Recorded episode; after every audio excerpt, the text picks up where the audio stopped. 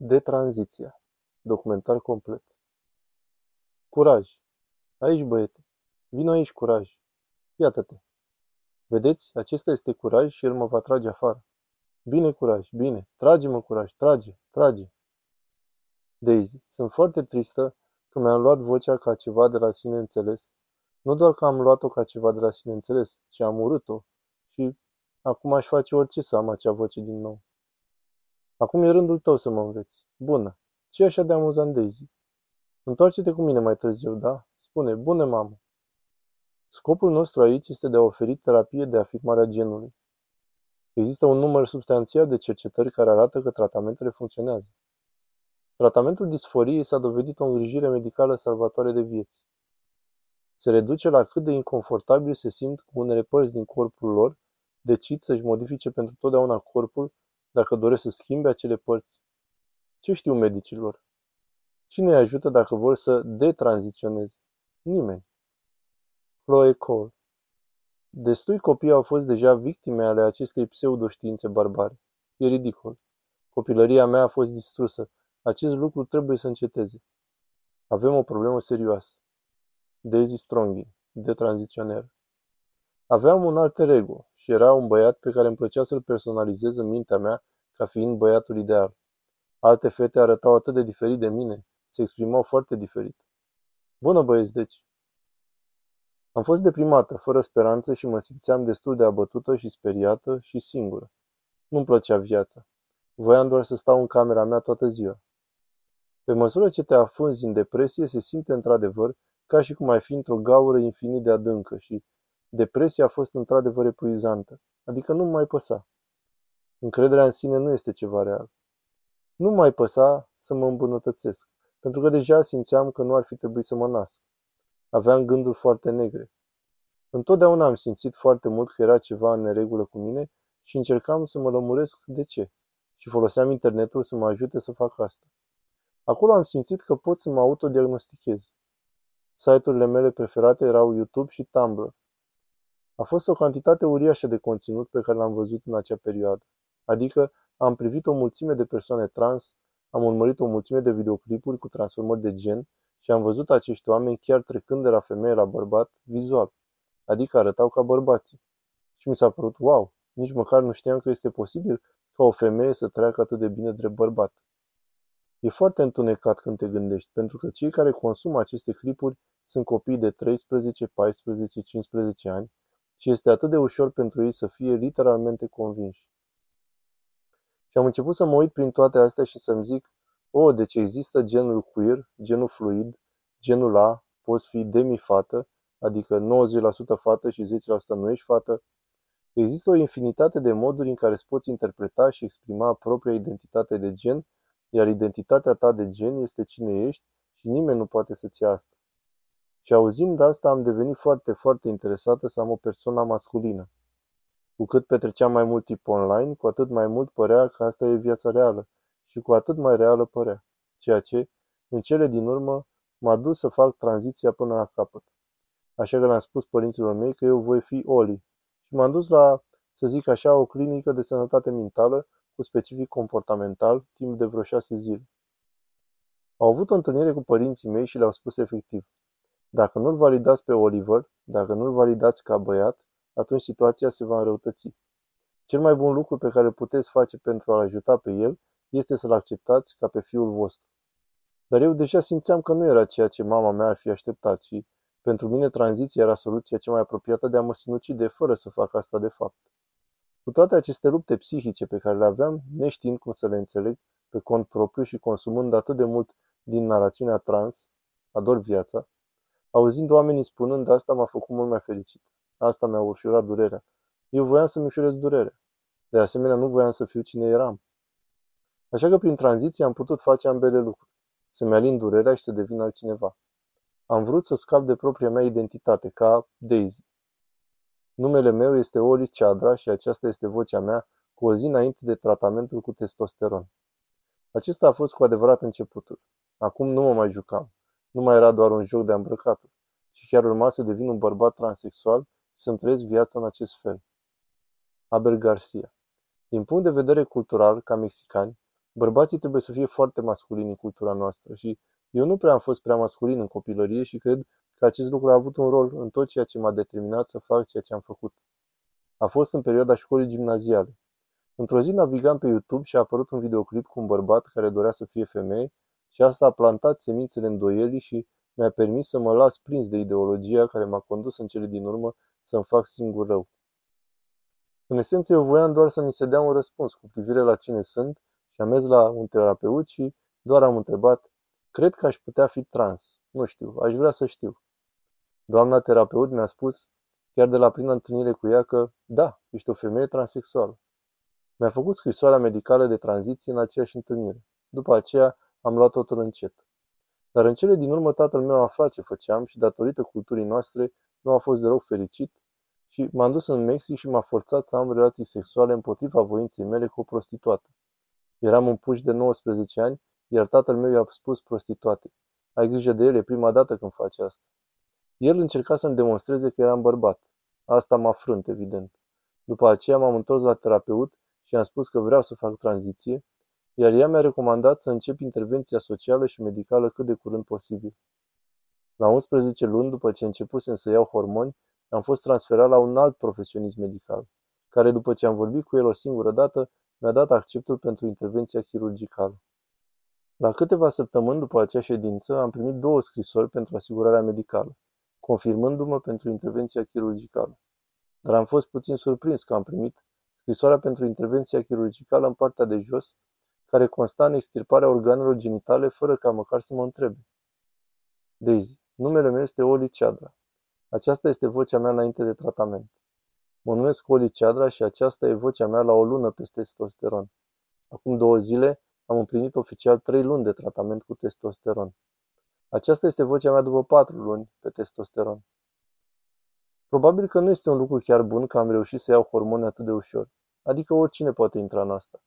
Nu numai că m-au trimis acasă cu hormonii, dar de fapt am făcut prima injecție chiar acolo, în cabinetul medicului. Și eram euforică, era real și chiar urma să încep să văd schimbări și urma să încep să fac tranziția. Ceea ce însemna practic că toți cei din jurul meu urmau să mă vadă ca pe un băiat, un băiat adevărat. M-am simțit bine cu gândul ăsta, mă făcea fericit. Simțeam de fapt sentimentele pe care toți acei transexuali de pe internet spuneau că le simt. Vreau să spun că sunt literalmente atât de fericit cu pieptul meu, e mult mai bine decât am crezut că va fi. Harmet Dillon, avocat Parcă de nicăieri am asistat brusc la o creștere uriașă în mass media și pe rețele de socializare a reprezentărilor transexualității. A ajuns chiar și în publicitatea de masă, mainstream. Și cred că totul se apropie de un punct culminant în ceea ce înseamnă asta pentru societatea noastră, în cazuri ca cel al lui Laila Jane, o tânără ai cărei sâne au fost extirpați la vârsta de 13 ani de către medici care i-au servit o minciună. Să luăm următorul caz. Laila Jane s-a născut fată. Laila Jane s-a confruntat cu o serie de probleme medicale în tinerețe. Mama ei, care este bipolară, le-a spus acestor medici și terapeuți că fica ei ar putea fi bipolară, dar nu a primit niciodată vreun diagnostic sau tratament pentru asta. Familia a mers la un medic care, după o consultație mai scurtă de două ore, a dat undă verde terapiei hormonale. Iar într-o perioadă similară sau chiar mai scurtă de timp, un chirurg plastician a semnat după o singură vizită avizul de a îndepărta sânii. Ca majoritatea femeilor tinere care urmează această cale de a considera transexualitatea ca fiind soluția la problemele lor, cu susținerea unor medici responsabili, probabil că dacă medicii ar fi diagnosticat corespunzător toate problemele prezente la Laila Jane în copilărie, aceasta nu ar fi urmat niciodată această cale.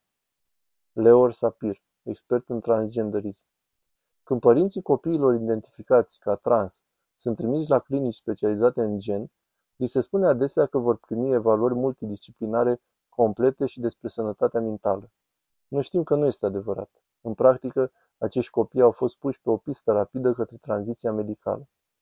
Laila are acum 18 ani și luptă ca acest lucru să nu se mai întâmple nimănui. Prisha Mosley Numele meu este Prisha Mosley. Eram o fată de 15 ani când comunitatea transexuală m-a găsit.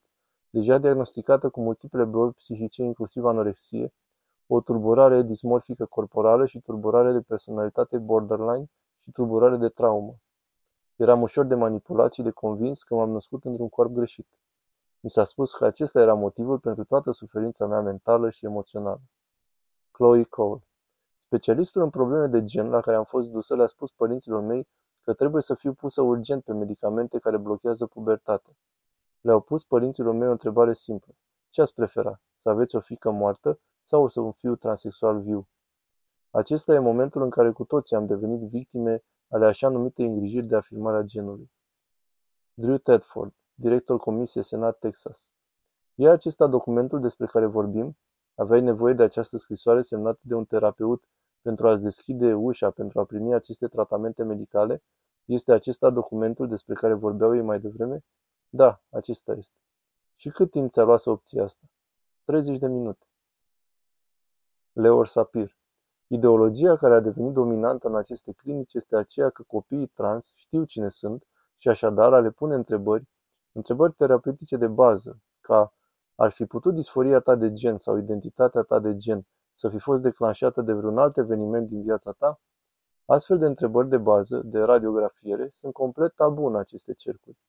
Dar adevărul e că părinții nu prea au de ales în această privință, iar medicii le spun părinților în fața copiilor lor aflați în suferință. Dacă nu consimți la utilizarea de blocante ale pubertății și de hormoni, copilul dumneavoastră va muri prin sinucidere.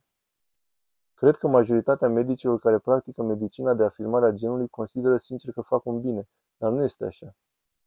Finlanda, Suedia, Franța, Norvegia și Marea Britanie se răzgândesc și pun întrebări. Nu s-au găsit suficiente dovezi medicale, dovezi psihologice pentru a susține terapia transgender.